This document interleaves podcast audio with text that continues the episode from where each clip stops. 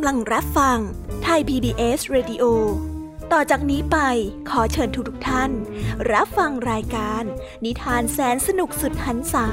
ที่รังสรรค์มาเพื่อน้องๆ ในรายการ Kiss Hour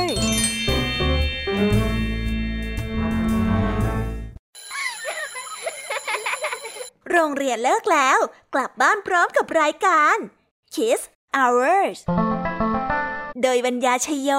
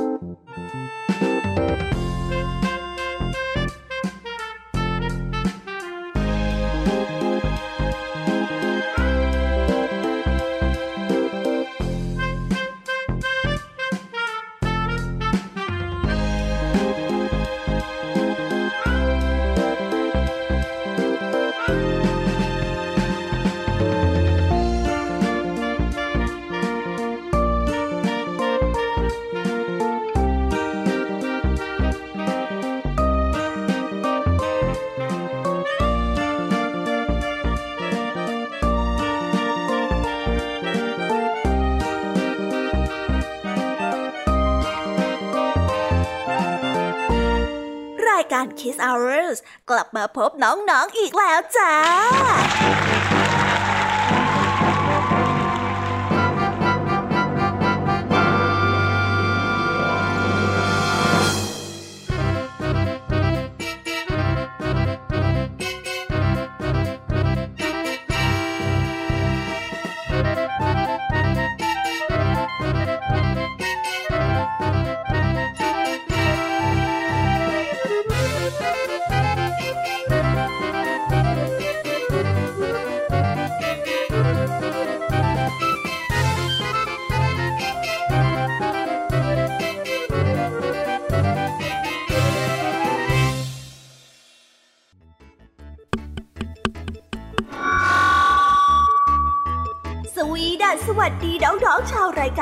Hour ทุกๆ คนนะคะ วันนี้พี่ยามีกับผองเพื่อน ก็ได้นำนิทานสนุกๆมาเล่าให้กับน้องๆ ได้ฟัง เพื่อเปิดจินตนาการแล้วก็ตะลุยไปกับโลกแห่งนิทานกันนั่นเอง น้องๆ คงอยากรู้กันแล้วใช่ไหมล่ะคะ ว่านิทานที่พวกพี่ได้เตรียมมาฝากน้องๆ กันนั้น มีชื่อเรื่องว่าอะไรกันบ้างเดี๋ยวพี่ยามีจะบอกกันเกริ่นไว้ก่อนนะคะ พอให้เรียกน้ำย่อยกันเอาไว้ก่อนนะ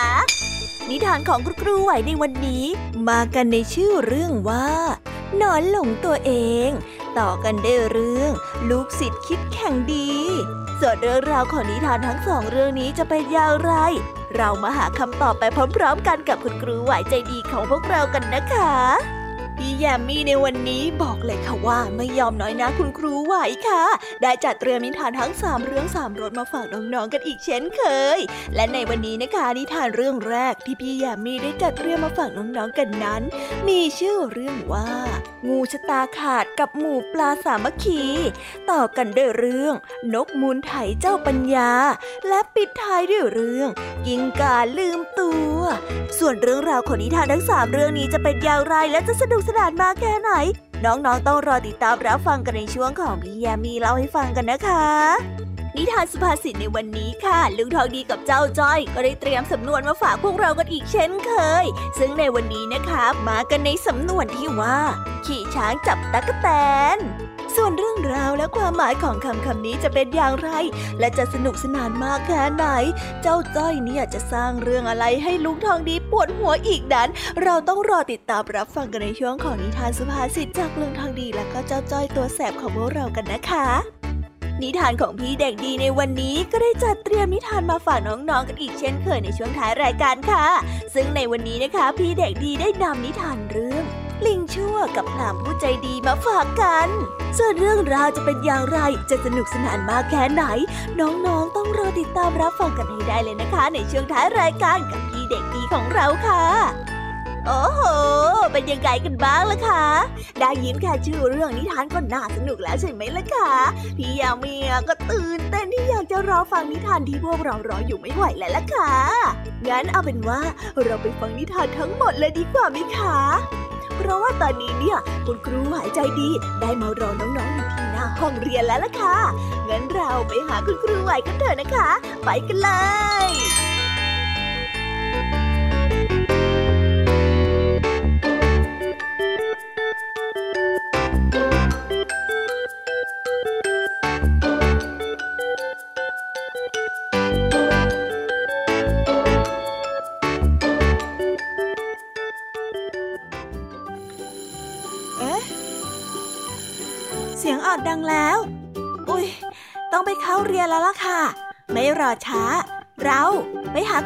คุณค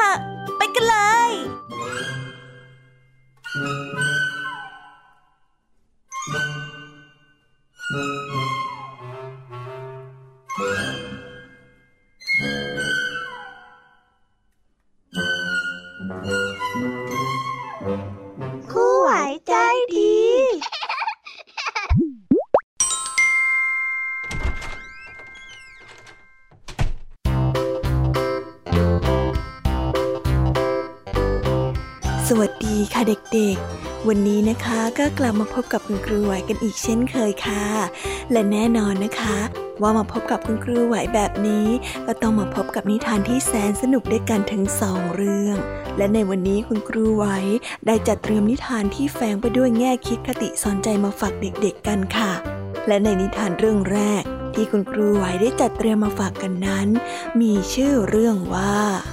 นอนหลงตัวเอง ส่วนเรื่องราวจะเป็นอย่างไร และจะสนุกสนานมากแค่ไหน เราไปติดตามรับฟังพร้อม ๆ กันได้เลยค่ะ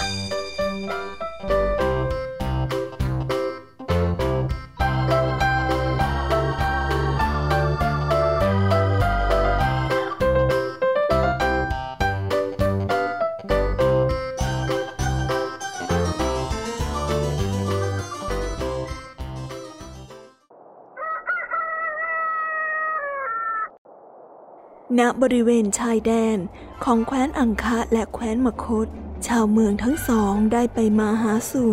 และสังสรรค์กันอยู่เสมอ วันหนึ่ง ชาวบ้านทั้งสองแคว้น ได้มาร่วมกิจกรรมกินเลี้ยงกันที่บ้านหลังหนึ่ง ซึ่งตั้งอยู่บริเวณพรมแดนที่ติดกับชายป่าพอดี ในงานเลี้ยงนั้นมีอาหารมากมาย รวมไปถึงเหล้าและน้ำเมาต่างๆ เมื่อกินเสร็จแล้ว ชาวบ้านก็พากันถ่ายปัสสาวะอุจจาระทิ้งไว้ ที่บริเวณบ้านนั้นด้วย พอรุ่งเช้าก็พากันเทียมเกวียนออกไปแต่เช้าตรู่โดยไม่ได้เก็บกวาดแต่อย่างใดนอนตัวหนึ่ง จึงได้กลิ่นเศษอาหารและอุจจาระ จึงได้มาที่บ้านหลังนี้ แล้วก็ได้คลานเข้ามา พอเห็นเหล้าที่หกเรียราดก็กินด้วยความกระหาย จนกระทั่งเมาไม้จากนั้น มันจึงได้ไต่ขึ้นไปบนกองอุจจาระกองหนึ่ง พอไต่ขึ้นไปได้เล็กน้อย กองอุจจาระนั้นก็ยุบลงไป เนื่องจากเป็นกองอุจจาระที่เพิ่งถ่ายไว้ไม่นาน เจ้านอนซึ่งเมาอยู่ กลับลงคิดว่าเกิดจากแผ่นดินรับน้ำหนักของมันไม่ได้ เพราะความยิ่งใหญ่ของตัวมันนั่นเอง ขณะเดียวกัน ช้างป่าตัวหนึ่งก็ได้เดินผ่านมาบริเวณบ้านหลังนั้น มันได้กลิ่นและเห็นอุจจาระ จึงได้รู้สึกรังเกียจจึงได้เดินหลีกไป นอนเห็นดังนั้น ก็ยิ่งฮึกเหิมใหญ่ คิดว่าช้างนั้นกลัวมันจึงได้เดินหนีไป มันจึงได้ร้องท้าทายช้างออกมาว่า ช้างที่ได้ชื่อว่ายิ่งใหญ่อดทนและก็เก่งกาจเมื่อมาพบกับความยิ่งใหญ่ของข้าที่ใหญ่กว่า แล้วก็เก่งกาจกว่า ถึงกับต้องหนีเลยหรือช้างเอ้ย มาสู้ให้ชาวบ้านได้เห็นกันเลยดีกว่าว่าใครได้เก่งกว่ากัน อย่ามัวแต่กลัวตายอยู่เลยนะ เทวดาได้ยินเสียงของหนอนที่ร้องท้าทายช้าง จึงได้รอดูเหตุการณ์ว่าจะเป็นอย่างไรต่อไป ฝ่ายช้างก็ได้แผดเสียงร้องขึ้นมาอย่างไม่พอใจ ที่ถูกนอนนั้นท้าทาย จึงได้นึกในใจว่านอนนี่ช่างไม่เจียมตัวเอาเสียเลย แต่ช้างก็ไม่อยากจะเข้าไปยุ่งกับนอนสกรปรกนั่น จึงได้กำลังจะเดินหนี แต่ถ้าว่านอนนั้นก็ยังไม่รู้สึกตัว ก็ได้เปล่งเสียงร้องท้าทายช้างด้วยความลำพองใจอีก ยิ่งเห็นช้างยืนนิ่ง ก็ยิ่งส่งเสียงแสดงอำนาจ ในที่สุด ช้างตัวนั้นก็ทนไม่ไหวจากที่ตั้งใจว่าจะไม่เข้าไปเกลือกลัวกับนอนบนกองอุจจาระ ช้างนั้นก็ได้เดินเข้าไปหานอน พร้อมกับพูดว่า นอนอย่างเจ้า ไม่จำเป็นที่เราจะต้องเอางวงงาหรือเอาเท้าเข้าไปแตะต้องให้สกรปรกทั้งนั้น เพราะฉะนั้นเราจะไม่เอาร่างกายของเราไปแปดเปื้อนกับเจ้าเป็นอันขาด ถ้าอย่างนั้น เจ้าจะฆ่าข้าได้อย่างไรล่ะ เจ้าน่ะคงกลัวข้าละสิถึงได้อ้างนู่นอ้างนี่นะ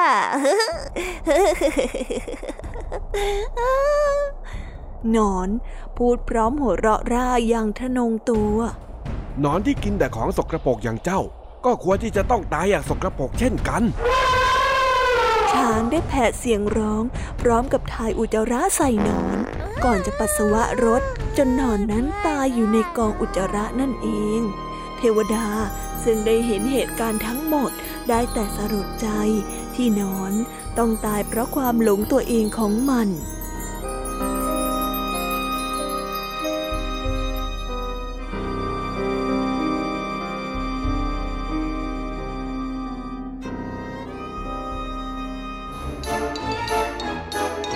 นิทานเรื่องนี้ก็ได้สอนให้เรารู้ว่า คนที่หลงตัวเองและไม่รู้จักประมาณตน ไม่ช้าก็ต้องประสบกับความพินาศกับความหลงตัวเอง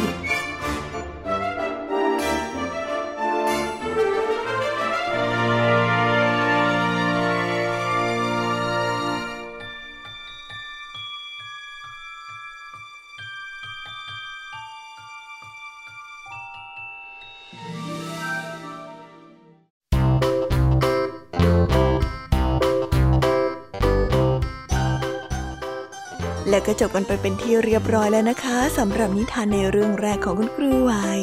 เป็นไงกันบ้างคะเด็กๆ สนุกกันหรือเปล่าคะ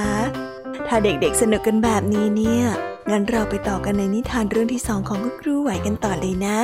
ในนิทานเรื่องที่สองของคุณครูไหว คุณครูไหวขอเสนอนิทานเรื่อง ลูกศิษย์คิดแข่งดี ส่วนเรื่องราวจะเป็นอย่างไร ลูกศิษย์คนนี้แข่งดีกับคุณครูอย่างไรนั้น เราไปติดตามรับฟังกันในนิทานเรื่องนี้พร้อม ๆ กันเลยค่ะ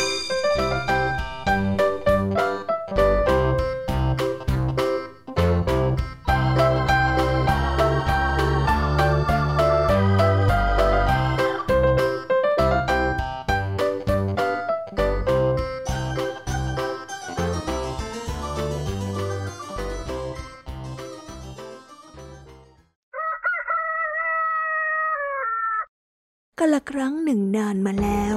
ณ เมืองพาราณสีมีอาจารย์ ผู้สอนศิลปะวิชาฝึกช้างอยู่ท่านหนึ่ง ซึ่งได้สืบทอดวิชาฝึกช้างมาจากตระกูลของตนอย่างเชี่ยวชาญ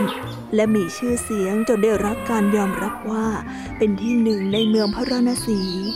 ชื่อเสียงของอาจารย์ท่านนี้ ขจรกระจายไปทั่ว จนกระทั่งมีชายหนุ่มคนหนึ่งมาฝากตัวเป็นลูกศิษย์อาจารย์ผู้นี้ ให้ความเมตตาแก่ศิษย์อย่างเต็มเปี่ยม โดยได้สอนศิลปะการฝึกช้าง ให้ศิษย์จนหมดสิน้น อย่างไม่ห่วงวิชา จนลูกศิษย์ได้สำเร็จการศึกษา จึงได้บอกกับอาจารย์ว่า ตนเองต้องการจะรับข้าราชการในวัง จึงได้ขอให้อาจารย์ช่วย อาจารย์นั้นรับราชการถวายงานพระราชาอยู่แล้ว จึงได้ไปกราบทูลขอต่อพระราชา ให้ลูกศิษย์ของตนได้ทำงานในวัง ได้สิ เอาตามอย่างที่เจ้าว่านั่นแหละ ราชาได้ตอบ อาจารย์จึงได้เดินทางกลับไปบอกลูกศิษย์ถึงเรื่องที่พระราชารับเขาเข้าราชการ แต่ลูกศิษย์กลับไม่รู้สึกยินดี หรือว่าขอบคุณอาจารย์แต่อย่างใด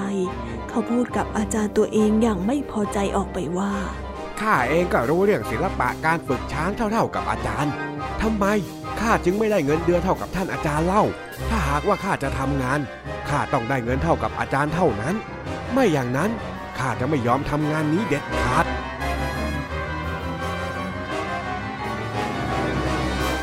ออาจารย์ได้ยินดังนั้น จึงไปอ้อนวอนพระราชา เพื่อขอเบี้ยวัดเงินเดือนเพิ่ม ให้แก่ลูกศิษย์ของตน พระราชาจึงได้ตอบไปว่า แต่เรื่องเบี้ยวัดเงินเดือนข้าคงจะให้เท่ากับที่ให้ท่านไม่ได้หรอกนะ เพราะเขาน่ะเป็นลูกศิษย์ของท่านข้าจะให้เขาเท่ากับครึ่งหนึ่งของเงินที่ท่านได้รับก็แล้วกัน หากว่าเขาเก่งเทียบเท่ากับท่านจริงๆ ข้าก็จะให้ตามที่เขาต้องการ แต่ว่าข้าอยากจะให้เขาพิสูจน์ฝีมือ โดยการประลองกับท่านดูซะก่อน หากว่าเขาทำได้เหมือนกับท่านทุกอย่าง ข้าก็ยินดีที่จะเพิ่มเงินเดือนให้เขา ตกลงไหม อาจารย์ได้นำคำพูดของพระราชามาบอกแก่สิทธิ์ลูกศิษย์ซึ่งบัดนี้ได้เต็มไปด้วยความหยิ่งพยอง คิดว่าตัวเองนั้นเก่งเทียบชั้นอาจารย์ จึงได้รีบรับปากอย่างยินดีไปว่า ได้สิ เดี๋ยวข้าจะแสดงให้ทุกคนเห็น ว่าข้ากับท่านอาจารย์น่ะ มีฝีมือที่ไม่ได้ต่างกันเลย อาจารย์กลับบอกความประสงค์ของลูกศิษย์แด่พระราชา พระราชาจึงได้จัดให้มีการประลองฝีมือในวันรุ่งขึ้น จึงได้มีการเปล่าประกาศให้ประชาชนชาวเมืองพราณสีได้ไปชมร่วมกัน และก็ร่วมตัดสินกันด้วย ด้านอาจารย์ ถึงแม้ว่าเราจะสอนลูกศิษย์ด้วยวิชาความรู้ที่มีไปจนหมดสิน้น แต่ลูกศิษย์ของเรายังขาดประสบการณ์และกลอุบายในการประยุกต์ใช้ความรู้นั้น อาจารย์จึงได้ไปฝึกฝนช้าง เพิ่มเติมด้วยวิธีการเดียวกัน กับที่สอนแก่ลูกศิษย์แต่ได้เพิ่มการสอนให้แก่ช้าง ในการทำสิ่งที่ตรงข้ามกับคำสั่งอีกด้วย เมื่อบอกให้เดินไปข้างหน้า ช้างก็จะถอยหลัง เมื่อบอกให้มันยืน มันก็จะนั่ง เมื่อบอกให้ทิ้ง มันก็จะหยุดอาจารย์ได้ฝึกสอนช้างจนจำได้ และสามารถทำตามที่อาจารย์สอนได้ทุกประการ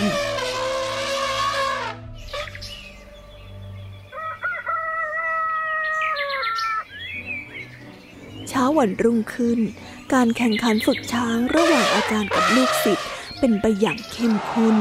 ลูกศิษย์สามารถสอนช้างทำสิ่งต่างๆ ได้ไม่ต่างกับอาจารย์ กระทั่งถึงการแสดงที่ทำให้ช้างนั้นทำในสิ่งตรงข้ามกับคำสั่ง ลูกศิษย์ได้แต่นั่งนิ่ง เพราะเขาทำไม่ได้ ประชาชนที่เข้ามาชมการแสดง ต่างโห่ร้อง และต่อว่าลูกศิษย์ที่คิดอกตันยูแข่งดีกับอาจารย์ของตน โดยไม่รู้จักประมาณตัว และพากันคว้างปาสิ่งของใส่ลูกศิษย์จนเสียชีวิตไปในที่สุด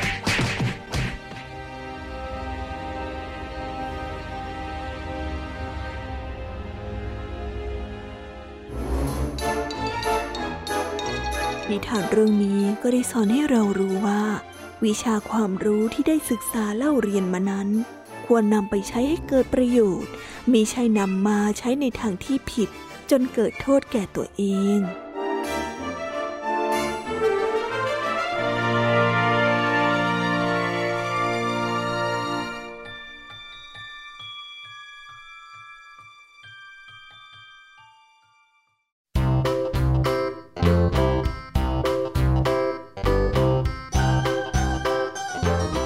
แล้วก็จบกันไปเป็นที่เรียบร้อยแล้วนะคะสำหรับนิทานทั้งสองเรื่องของคุณครูไหว เป็นยังไงกันบ้างล่ะคะเด็กๆ วันนี้เนี่ยสนุกจุใจกันหรือเปล่าเอ่ยมีเด็กๆหลายคนเลยนะคะที่ยังไม่จุใจกัน งั้นเราไปต่อกันในนิทานช่วงต่อไปกันเลยดีกว่าไหมคะเอาละค่ะ งั้นเราไปต่อกันในนิทานช่วงต่อไปกับช่วงพี่แยมมี่เล่าให้ฟังกันเลยนะคะ แต่สำหรับตอนนี้เนี่ย เวลาของคุณครูไหวก็ได้หมดลงไปแล้ว งั้นครูไหวต้องขอตัวลากันไปก่อนแล้วนะคะ สวัสดีค่ะ บ๊ายบาย และพบกันใหม่นะคะเด็กๆ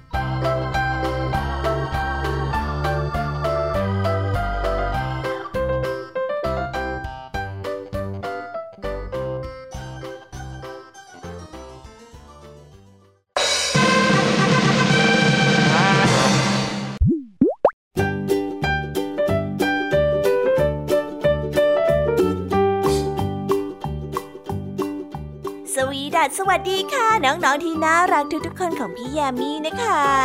ก็เปิดรายการมาพร้อมกับเสียงอันสดใสของพี่ยามีกันอีกแล้ว แน่นอนค่ะว่ามาพบกับพี่ยามีแบบนี้ก็ต้องมาพบกับนิทานที่แสนสนุกทั้งสามเรื่องสามรส และวันนี้ค่ะนิทานเรื่องแรกที่พี่ยามีได้จัดเตรียมมาฝากน้องๆนนั้น มีชื่อเรื่องว่า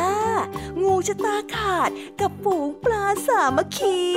ส่วนเรื่องราวจะเป็นอย่างไรจะสนุกสนานมากแค่ไหน เราไปติดตามรับฟังพร้อมๆกันได้เลยค่ะ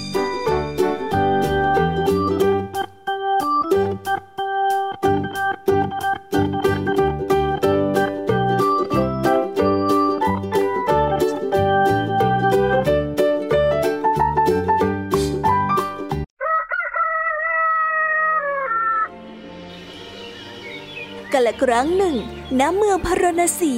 มีหมู่บ้านชาวประมงแห่งหนึ่ง ทุกวัน ชาวประมงจะวางลอบกลับดักป่าไว้ เพื่อหาปลาเลี้ยงชีพ วันหนึ่ง ชาวประมง ได้มาวางลอบดักปลาตามปกติ แต่วันนั้นมีความแปลกกว่าทุกวัน นั่นคือในรอบของชาวประมงคนหนึ่ง มีปลาหลากหลายชนิด ที่เข้าไปติดอยู่เป็นจำนวนมาก เหล่าปลานั้นเมื่อว่ายเข้าไปอยู่ในรอบ ก็ต่างพากันดิ้นรน แต่ก็หนีออกไปจากรอบไม่ได้ ขณะที่หมูปลาได้พากันหาทางดิ้นรนออกจากรอบ ได้มีงูน้ำตัวหนึ่ง มองเห็นปลาจำนวนมากที่ติดอยู่ในรอบ ก็คิดดีใจว่า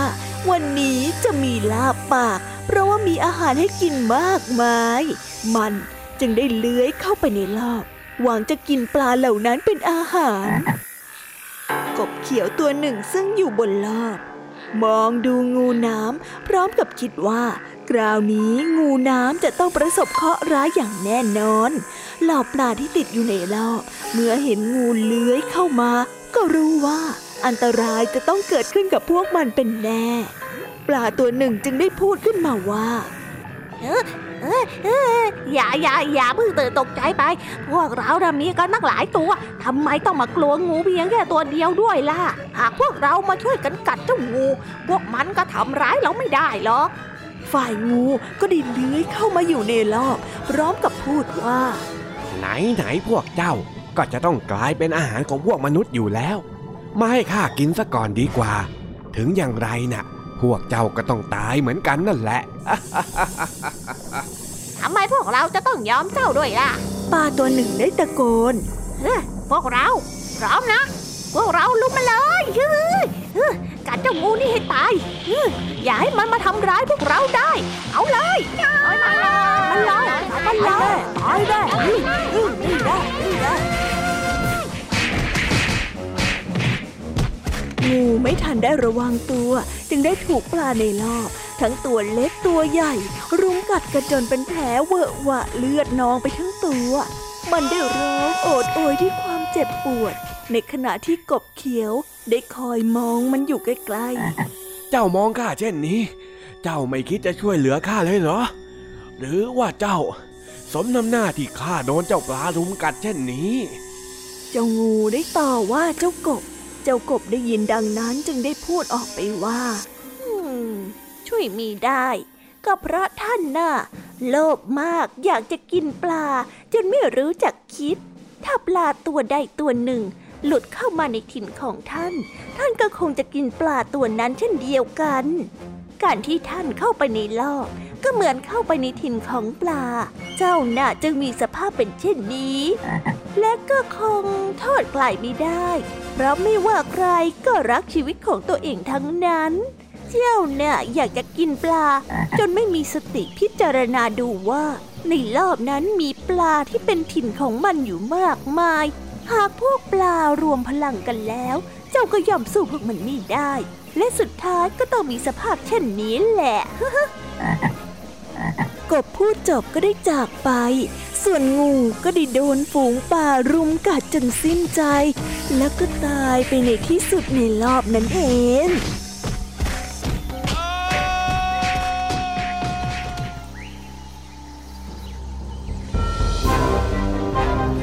าเรื่องนี้ก็ได้สอนให้เรารู้ว่า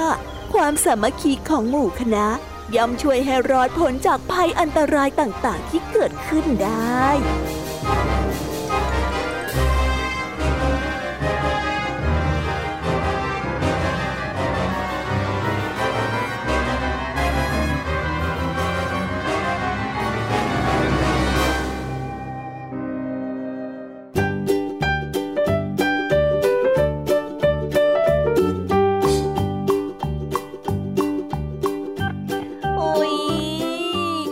นิทานเรื่องแรกของพี่ยามีกันลงไปแล้วว่าเผอแป๊บแป๊บเดียวเอง แต่พี่ยามีรู้นะคะว่าน้องๆออย่างไม่จุใจกันอย่างแน่นอน พี่ยามีก็เลยเตรียมนิทานแนวเรื่องที่สองมาฝากเด็กๆกันค่ะ ในนิทานเรื่องที่สองนี้ มีชื่อเรื่องว่านกมูลไถเจ้าปัญญา ส่วนเรื่องราวจะเป็นอย่างไร และจะสนุกสนานมากแค่ไหน เราไปรับฟังพร้อม ๆ กันได้เลยค่ะ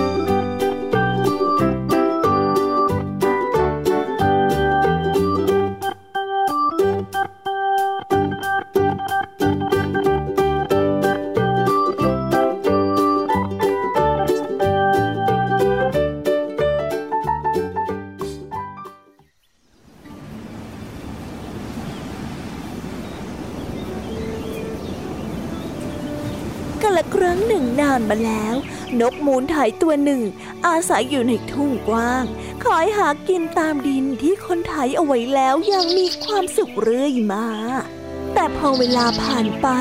นกมูลไถได้รู้สึกเบื่อ ที่จะต้องหากินในถิ่นเดิมๆและอยากที่จะลองไปหาประสบการณ์จากนอกสถานที่ที่แปลกใหม่ดูบ้าง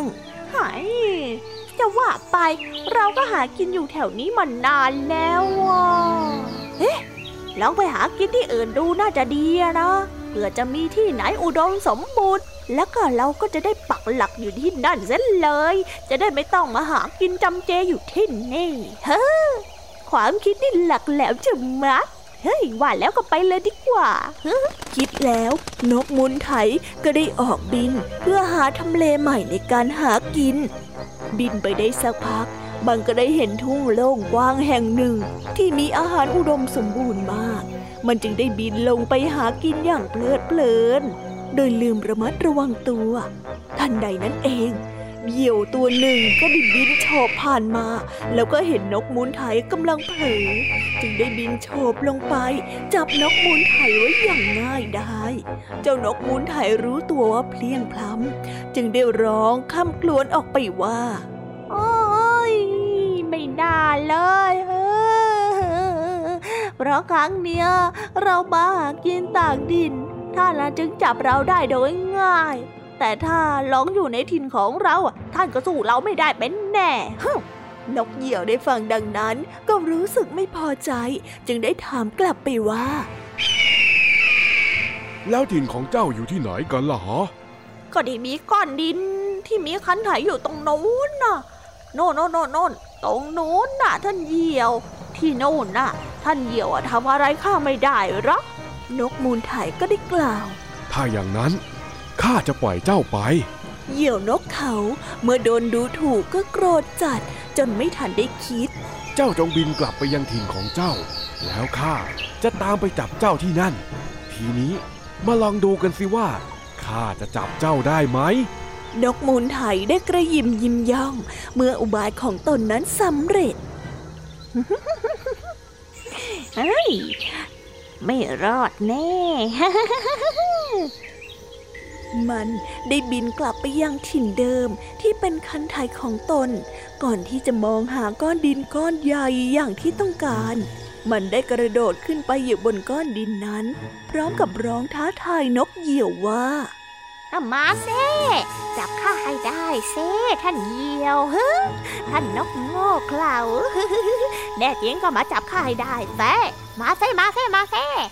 เจ้าเหี่ยว ได้ยินนกมูลไถท้าทายก็รู้สึกโมโหจนขาดสติ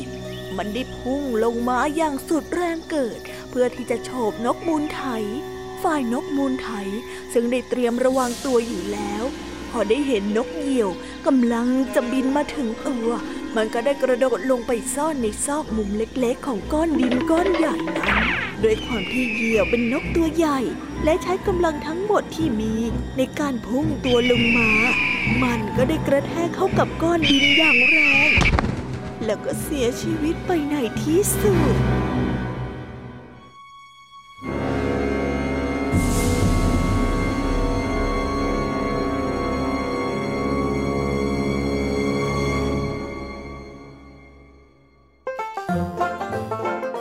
เรื่องนี้ก็ได้สอนให้เรารู้ว่า ผู้ที่อ่อนแอ แต่หากมีสติก็ย่อมสามารถเอาตัวรอดจากผู้ที่แข็งแรงกว่าได้เช่นกัน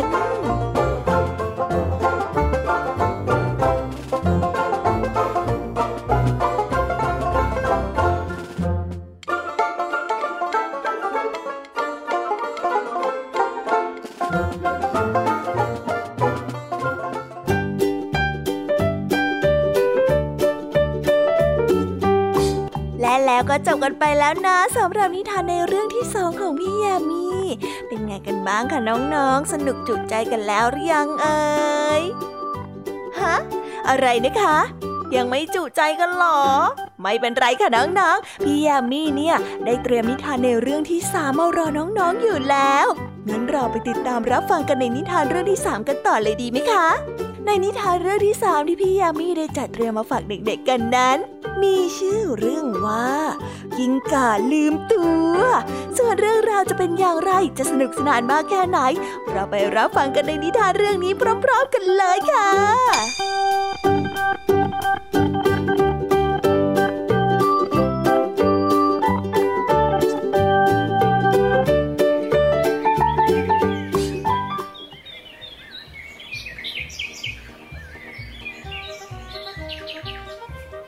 ครั้งหนึ่งนานมาแล้ว ณเมืองมิถิลา พระราชาปกครองเมืองนี้นามว่า วิเทหะ มีที่ปรึกษาเป็นบัณฑิตชื่อว่า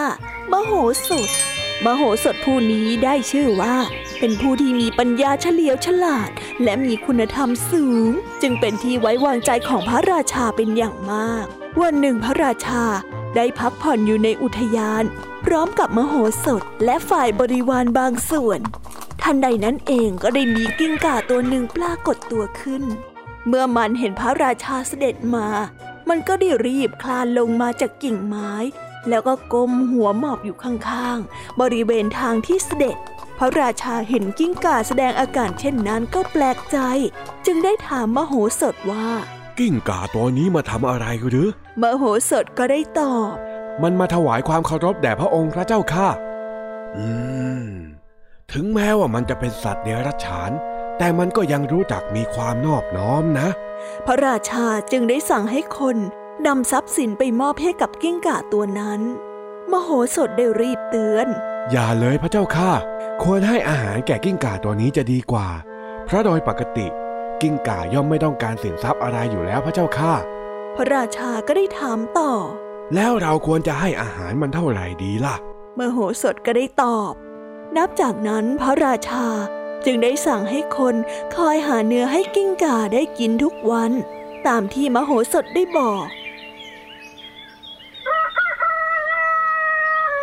แต่อยู่มาวันหนึ่ง คนที่พระราชาได้รับสั่ง ไม่สามารถหาเนื้อมาให้กิ้งก่าได้ดังเดิม เนื่องจากเป็นวันพระ ประชาชนต่างงดฆ่าสัตว์ คนของพระราชาจึงได้นำเงินหลายพันบาทมาร้อยได้ แล้วก็นำไปผูกที่คอของกิ้งก่า เมื่อกิ้งก่าเห็นเงินที่ห้อยคอของตัวเอง ก็เกิดความเย่อหยิ่งถือดีสำคัญตนผิดว่ามีทรัพย์สินมาก มันจึงได้ชูคออวดเหรียญที่ได้มาของมันเป็นประจำเมื่อพระราชาได้เสด็จประพาสอุทยานอีกครั้ง คราวนี้กิ้งก่าได้มองเห็นพระราชามาแต่ไกล แต่มันกลับไม่ได้แสดงอาการเคารพเหมือนเช่นเคย มันยังคงเกาะอยู่บนกิ่งไม้ พร้อมกับชูคออวดเหรียญที่ได้มานั้น เพราะคิดว่าตนเองก็มีทรัพย์สินไม่ต่างกับพระราชา ฝ่ายพระราชาเมื่อได้เห็นกิ้งก่าแสดงกิริยาเช่นนั้น ก็ได้รู้สึกแปลกใจ จึงได้เอ่ยถามมโหสถไปว่า ทำไมวันนี้เจ้ากิ่งกาถึงไม่ลงมาหมอบอ่อนน้อมกับข้าเหมือนครั้งก่อนๆ แต่กลับมีอาการกระด้างกระเดืองแบบนี้ ท่านรู้หรือไม่ท่านมโหสถ มโหสถได้เห็นกิ้งก่า ก็ได้รู้ด้วยปัญญาทันที จึงได้ตอบกับพระราชาไปว่า เจ้ากิ้งก่าตัวนี้ไม่เคยมีทรัพย์สมบัติมาก่อน พอมีทรัพย์สมบัติจากเครื่องเงินเพียงน้อยนิดของมันนั้น มันก็แสดงอาการกระด้างกระเดื่อง พอลุ่มหลงว่าตนเองนั้นมีความยิ่งใหญ่เสมอพระองค์พระเจ้าข้าพระราชาได้ยินดังนั้น จึงได้เรียกคนของตนเข้ามาถามเรื่องเงิน และพฤติกรรมของกิ้งก่า จึงได้รู้ว่ากิ้งก่านี้มีพฤติกรรมที่เปลี่ยนไป ตั้งแต่ที่ได้เหรียญเงินมาห้อยคอ ดังที่มโหสถกล่าวพพระราชาโกรธมากที่กิ้งก่านิสัยเปลี่ยนไปเช่นนี้ จึงได้สั่งให้คนของตนนำตัวกิ้งก่านี้ไปฆ่า แต่มโหรสถได้ร้องขอชีวิตมันไว้ แล้วก็ได้กล่าวว่า โดยธรรมดานั้น สัตว์เดรัจฉานย่อมไม่มีปัญญา ไม่สามารถยั้งคิด และไม่มีสติในการไต่ตรอง ขอให้พระองค์ทรงละเว้นชีวิตของมันเถิดพระเจ้าข้าพระราชาจึงได้ละเว้นชีวิตของกิ้งก่าตัวนั้นในที่สุด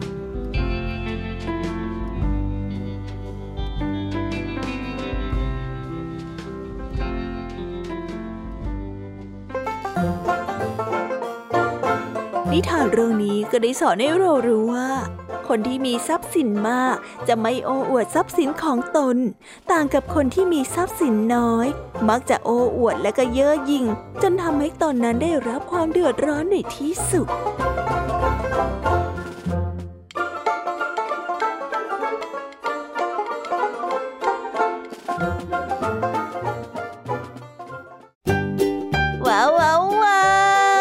บกันไปเป็นที่เรียบร้อยแล้วนะคะสำหรับนิทานทั้งสามเรื่องสามรสของพี่ยามีเป็นไงกันบ้างคะเด็กๆ ได้ข้อคิดหรือว่าคติสอนใจอะไรกันไปบ้าง อย่าลืมนำไปเล่าให้กับเพื่อนๆที่โรงเรียนได้รับฟังกันด้วยนะคะ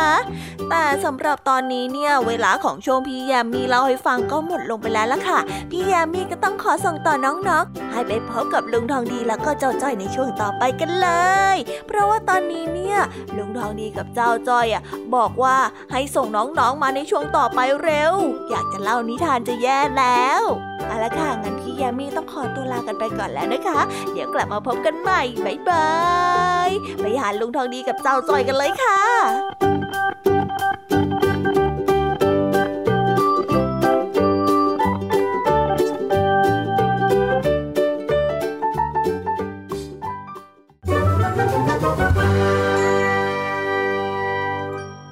นิทานสุภาษิต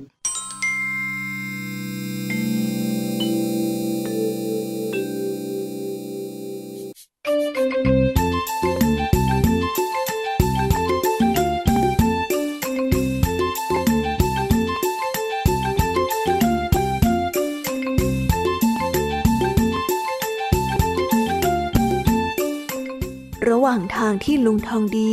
กำลังเดินทางจะกลับบ้านนั้น ลุงทองดีก็ได้เหลือบไปเห็นเจ้าจ้อยกำลังยืนตะโกนอยู่ที่ศาลากลางหมู่บ้าน ด้วยความสงสัย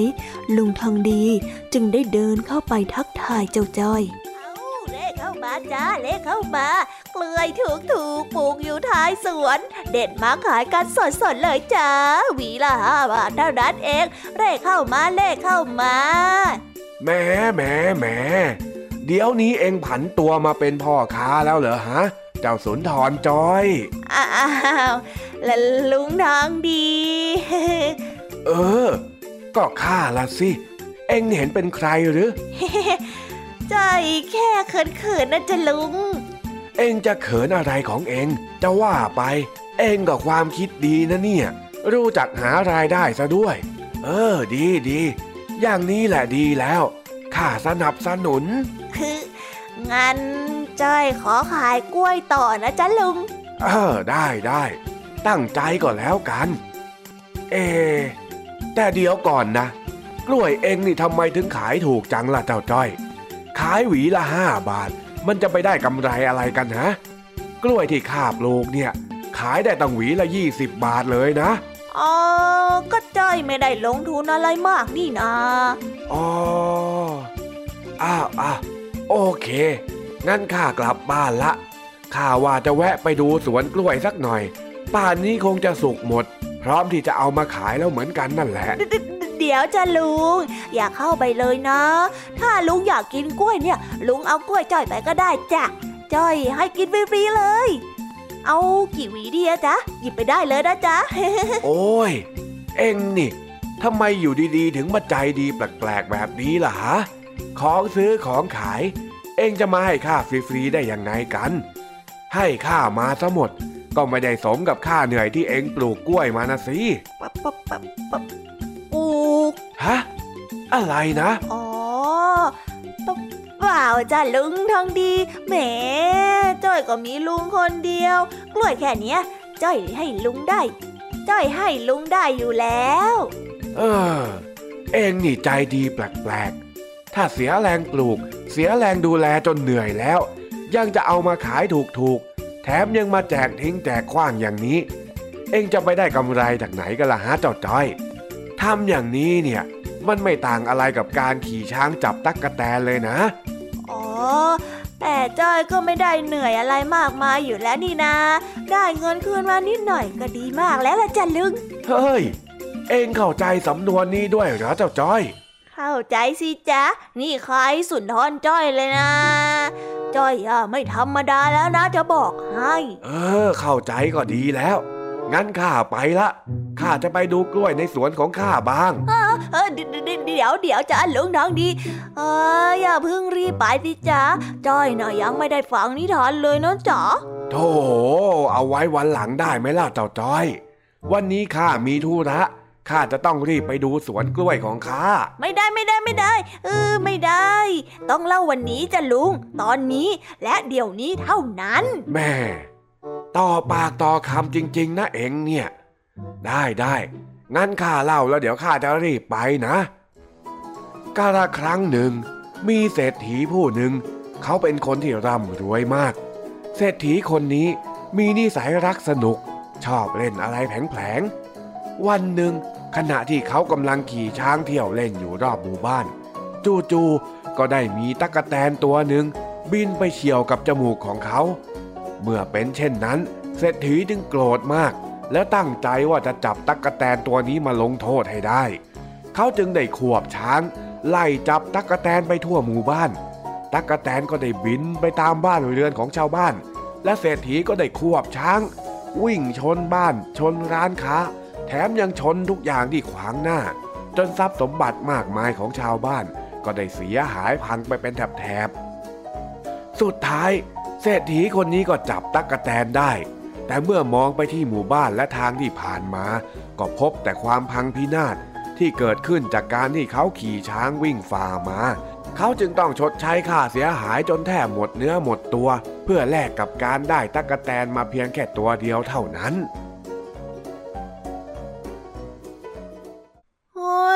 ไม่คุ้มค่าจริงๆด้วย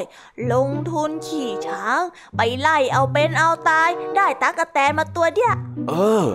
นี่แหละ ก็เหมือนกับที่เองเอากล้วยมาขายถูกๆแบบนี้นี่แหละ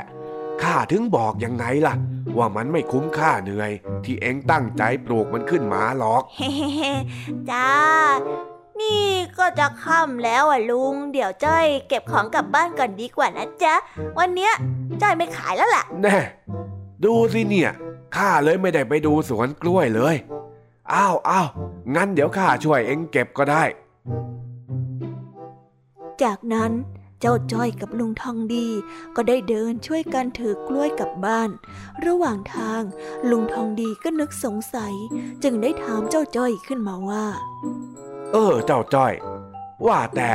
เองไปปลูกกล้วยไว้ตรงไหนหรือข้าไม่เห็นจะรู้มาก่อนเลย ไม่ได้ปลูกจ้ะ จ้อยไปเอากล้วยของคนอื่นมา อ๋อ หัวการค้านี่ทำตัวเป็นพ่อค้าคนกลางซะด้วย รับจากที่อื่นมาขายใช่ไหมล่ะ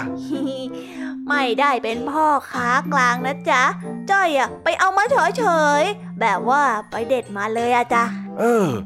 เองนี่มันหัวดี รู้จักหารายได้ ทั้งๆทที่ไม่ต้องลงทุนอะไรเลย แหม่เองเนี่ยมันสุดยอดจริงๆ สมแล้วที่เป็นหลานข้าว่าแต่เองไปเด็ดมาจากไหนล่ะฮะ หลังบอนจ้ะ เอะหลังบ้านเองมันเป็นแม่น้ำนี่นามันจะไปมีกล้วยได้ยังไงกัน อ๋อ ก็หลังบ้านของลุงทองดีนะจ๊ะ เอ๊ะถึงบ้านแล้วนี่นะ เดี๋ยวจ้อยขอแยกตรงนี้เลยละกันนะจ๊ะ เดินกลับบ้านดีๆนะลุง อ๋อ เออเออโชคดีโชคดี แต่จู่ๆในระหว่างที่กำลังเดินทางกลับบ้านนั้น ลุงทองดีก็นึกขึ้นมาว่า เอะเมื่อกี้ไอ้จ้อย มันบอกว่าเด็ดกล้วยมาจากหลังบ้านเรา แล้วตรงนั้นมันก็เป็นสวนกล้วยของเรานี่หว่า แถมมันยังบอกว่า เอามาขายแบบไม่ต้องลงทุนซะด้วย เอะอืมมันแปลกๆนะอ๋อ ชัดเลย ไอ้จ้อย นี่เองขโมยกล้วยข้าไปขายเหรอเนี่ย กลับมานะไอ้จ้อย เองมาโดนข้าแขกหัวซะหน่อยเถอะ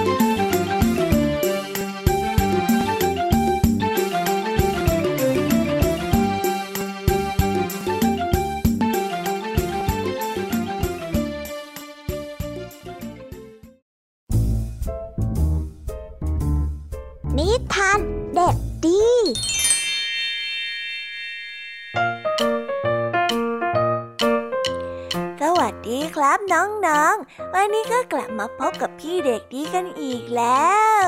และแน่นอนว่ามาพบกับพี่เด็กดีแบบนี้ก็ต้องมาพบกับนิทานที่แสนสนุกในช่วงท้ายรายการกัน แล้ววันนี้นะครับ พี่เด็กดีก็ได้เตรียมนิทานมาฝากน้องๆกัน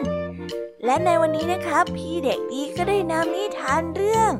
ลิงชั่วกับพรามผู้ใจดีมาฝากกัน ส่วนเรื่องราวจะเป็นอย่างไร จะสนุกสนานมากแค่ไหน เราไปติดตามรับฟังพร้อม ๆ กันได้เลยครับ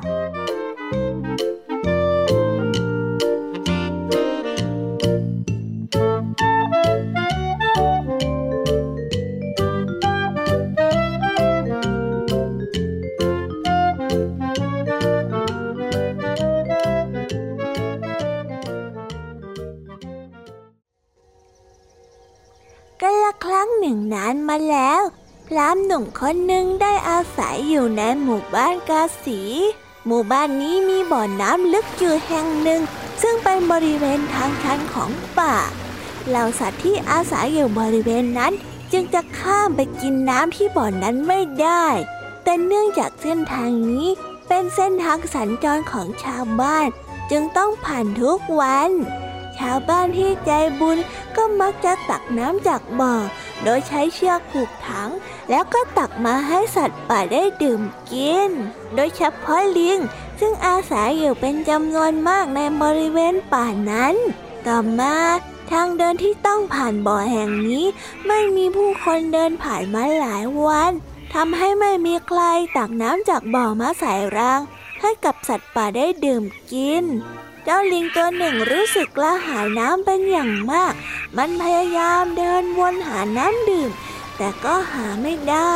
โชคดีที่วันนั้นมีพรามหนุ่มได้เดินทางผ่านมาพอดี เขาได้เจอบ่อน้ำแล้วก็ใช้น้ำในบ่อนั้นล้างมือล้างเท้า ทันใดนั้นเองเขาก็เหลือบไปเห็นอากับกิริยาของลิงป่าตัวนั้น ก็ได้รู้สึกสงสาร พรามหนุ่มจึงได้ตักน้ำใส่รางให้มันดื่ม เสร็จแล้วก็เดินไปพักผ่อนที่โคนต้นไม้ใกล้ๆกับบ่อน้ำ โดยตั้งใจไว้ว่า จะนอนเอาแรงก่อนที่จะเดินทางต่อ ส่วนลิงเมื่อได้ดื่มน้ำเสร็จ แทนที่จะสำนึกในบุญคุณของพรามหนุ่ม มันกลับทำตาลอกแรกลอกแรกยียวนล้อเลียน และส่งเสียงรบกวน จนพรามหนุ่มรู้สึกไม่พอใจมาก เขาจึงได้ตระหวัดลิงด้วยความโมโหไปว่า นี่เจ้าลิงชั่ว ข้าอุตส่าห์ตักน้ำให้เจ้าดื่มทำให้เจ้ารอดพ้นจากความตาย แต่เจ้ากลับทำหน้าทำตาล้อเลียนส่งเสียงยั่วยวนโมโหข้าทั้งที่เจ้าควรจะสำนึกในบุญคุณของข้า น่าเสียดายจริง ๆ การทำบุญกับสัตว์ที่มีนิสัยชั่วร้ายเช่นนี้ ช่างไม่มีประโยชน์เอาซะเลย ฝ่ายลิงแม้ว่าจะฟังพรามหนุ่มต่อว่า ก็หาได้ใส่ใจไม่ มันยังคงหัวเราะเย้อเย้ยพรามหนุ่ม พร้อมกับพูดออกมาว่าท่านนึกว่าข้าจะทำได้เพียงแค่นี้หรือข้าน่ะตั้งใจที่จะให้มากกว่านี้แล้วอีก ข้าถ่ายอุจจาระใส่หัวของท่าน ข้าอยากจะถามท่านจริงๆ ท่านน่ะเคยเห็นลิงตัวไหนที่มีศีล มีคุณธรรมบ้างอะฮะ สิ่งที่ข้าทำเนี่ยมันก็เป็นเรื่องปกติของลิงทั่วไปอะนะ แม้จะเป็นการถ่ายอุจจาระใส่ผู้ที่มีพระคุณก็ถือว่าเป็นเรื่องปกติของสัตว์เดรัจฉานอย่างข้าพูดจบลิงก็ได้กระโดดไปจับกิ่งไม้แล้วก็ทำท่าห้อยโหนพร้อมกับถ่ายอุจจาระรถศีรษะพรามหนุ่ม แล้วก็ได้รีบหนีเข้าป่าไป พรามหนุ่มจึงได้แต่ยอมรับผล ที่ไปช่วยเหลือสัตว์ชั่วร้าย จากนั้นเขาก็ได้ไปอาบน้ำทำราดร่างกาย ก่อนที่จะเดินทางต่อไปอย่างหัวเสีย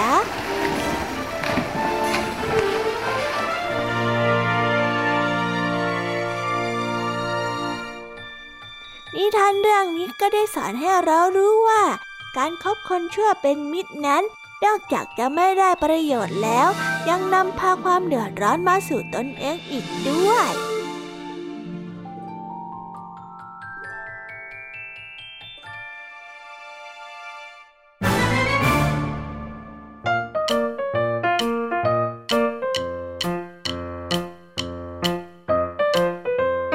โอ้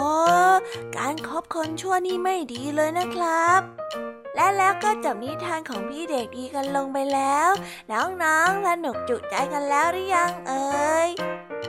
น้องๆยยังไม่จุใจเนี่ย เอาไว้ครั้งหน้า พี่เด็กดีจะจัดเตรียมนิทานแบบนี้มาฝากกันอีกนะครับ แต่สำหรับวันนี้เวลาของพี่เด็กดีก็หมดลงไปแล้ว พี่เด็กดีต้องขอตัวลากันไปก่อน ไว้ครั้งหน้าพี่เด็กดีจะจัดเตรียมนิทานที่แสนสนุกแบบนี้มาฝากกัน แต่สำหรับวันนี้พี่เด็กดีต้องขอตัวลากันไปก่อนแล้วล่ะครับ สวัสดีครับบ๊ายบายแล้วพบกันใหม่นะครับเป็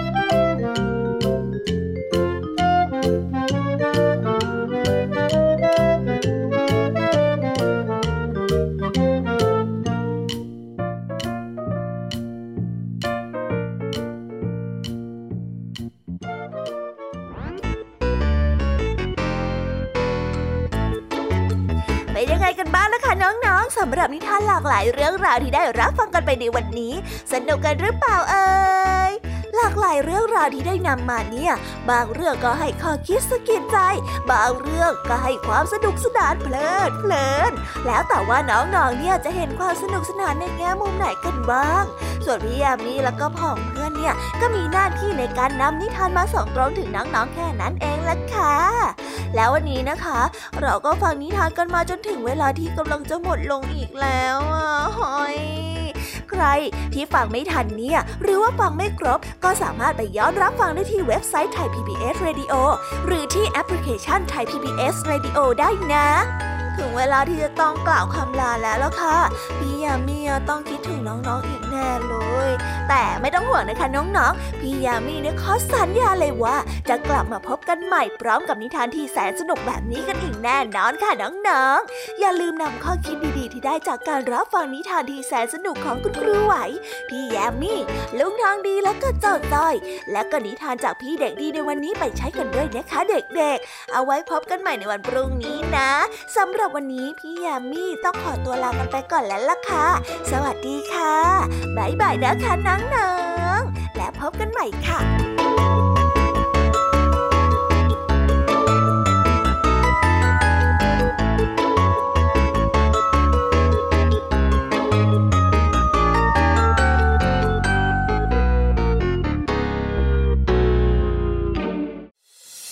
ตามรับฟังรายการย้อนหลังได้ที่เว็บไซต์และแอปพลิเคชันไทย PBS Radio ไทย PBS ดิจิทัล Radio วิทยุข่าวสารสาระ เพื่อพื่อสาธารณะและสังคม